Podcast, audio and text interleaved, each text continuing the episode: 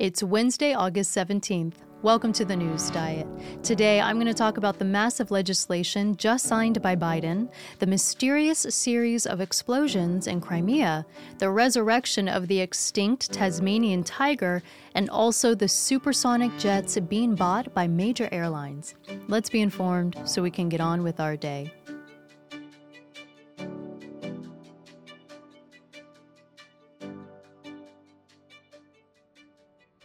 If you're looking for a healthier alternative for staying informed, where you can learn about what's going on in the world without commentary or partisan fighting, it would really mean a lot if you hit that subscribe button to help the show grow. President Biden signed the Inflation Reduction Act yesterday after a long journey through Congress. This now law is $750 billion package with changes to healthcare, taxes, and environmental initiatives. So, this is a huge bill, and it's very partisan, gaining widespread support from Democrats and staunch pushback from Republicans. This legislation is intended to be rolled out over 10 years, so its effects, one way or another, likely won't be seen for a while. In short, this package makes major changes to three areas healthcare, taxes, and environmental initiatives.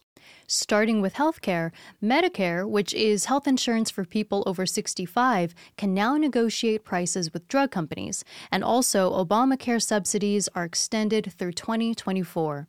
Regarding climate action initiatives, this act gives hundreds of billions of dollars towards alternative energy industry hoping to incentivize companies to invest more in decarbonization efforts. The legislation is supposedly to be paid for through new taxes, which includes a 15% minimum tax on large corporations and a 1% tax on stock buybacks, as well as an $80 billion investment into growing the IRS. Just by looking at how Congress voted, you know this law has strong opinions on both sides. Many Democrats are very happy with the signing of the bill and consider this a huge step in the right direction for more social safety nets, lower costs of drugs, and big investments into carbon reducing technologies, as well as having big corporations pay their fair share, as is a common Democratic sentiment. But opponents of this package, including most Republicans, claim that this law does the opposite of the name and will actually increase inflation considering the amount of money that it requires. They also claim that the new corporate tax rate will negate tax benefits and therefore stifle business incentives. They also oppose the expansion of government departments like the IRS and EPA. Regardless of the partisan nature, the bill has been signed, and Biden is said to be getting a team together soon to discuss the implementation plan. The passage of this bill is likely to be a big Democratic talking point during the upcoming midterm elections. In just a week, a second round of explosions hit Crimea. Crimea is currently occupied by Russia, who annexed it from Ukraine in 2014. Russia considers Crimea as a part of its territory, but Ukraine has yet to recognize this and has vowed to reclaim it. The region has played a pretty significant role throughout this conflict as Russia has been using it as a base.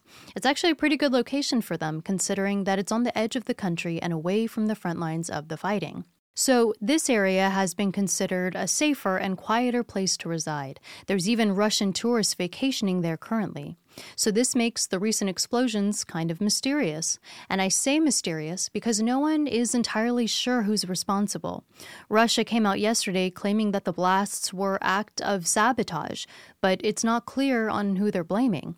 And Ukraine hasn't declared responsibility either.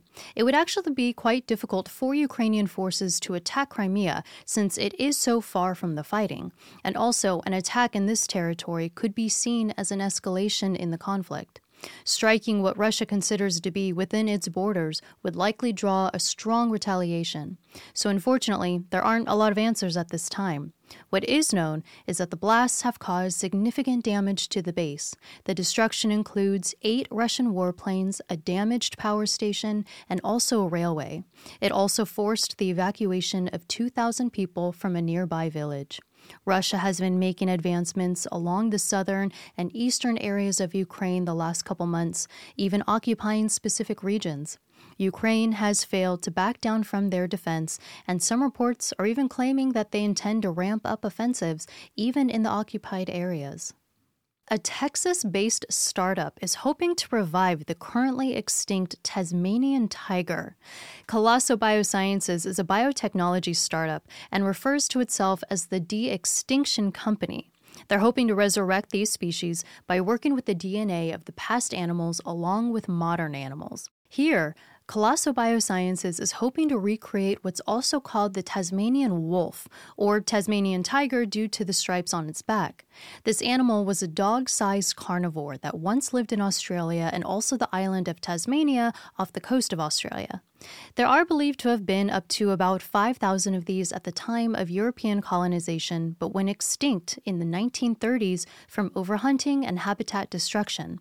The company has already been able to sequence the Tasmanian tiger genome this year, but it would still be a while before actually bringing it to life again. The company is also working to revive the woolly mammoth, or at least another kind of cold resistant elephant that would sound, look, and live like the mammoth did supersonic travel might just be a few years away, and airlines are already starting to place orders for these incredibly fast jets.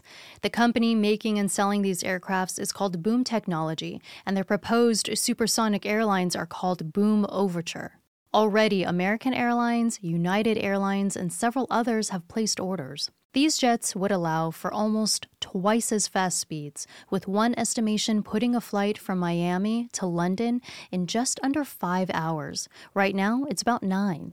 An American Airlines spokesperson said that it's still too soon to determine seat prices, but Boom Technology has said that prices could likely go for around business class fares. These jets are quite small, though, fitting only about 65 to 80 passengers. Environmentalists have criticized the jets for burning more fuel per passenger than other commercial planes, but Overture is supposedly being designed to run on sustainable fuel. Boom Overture jets are aiming to start flights in 2029. It's Wednesday, August 17th, and you've just been informed. Now it's time to get on with your day. I'm Michele Carroll. Thanks so much for listening.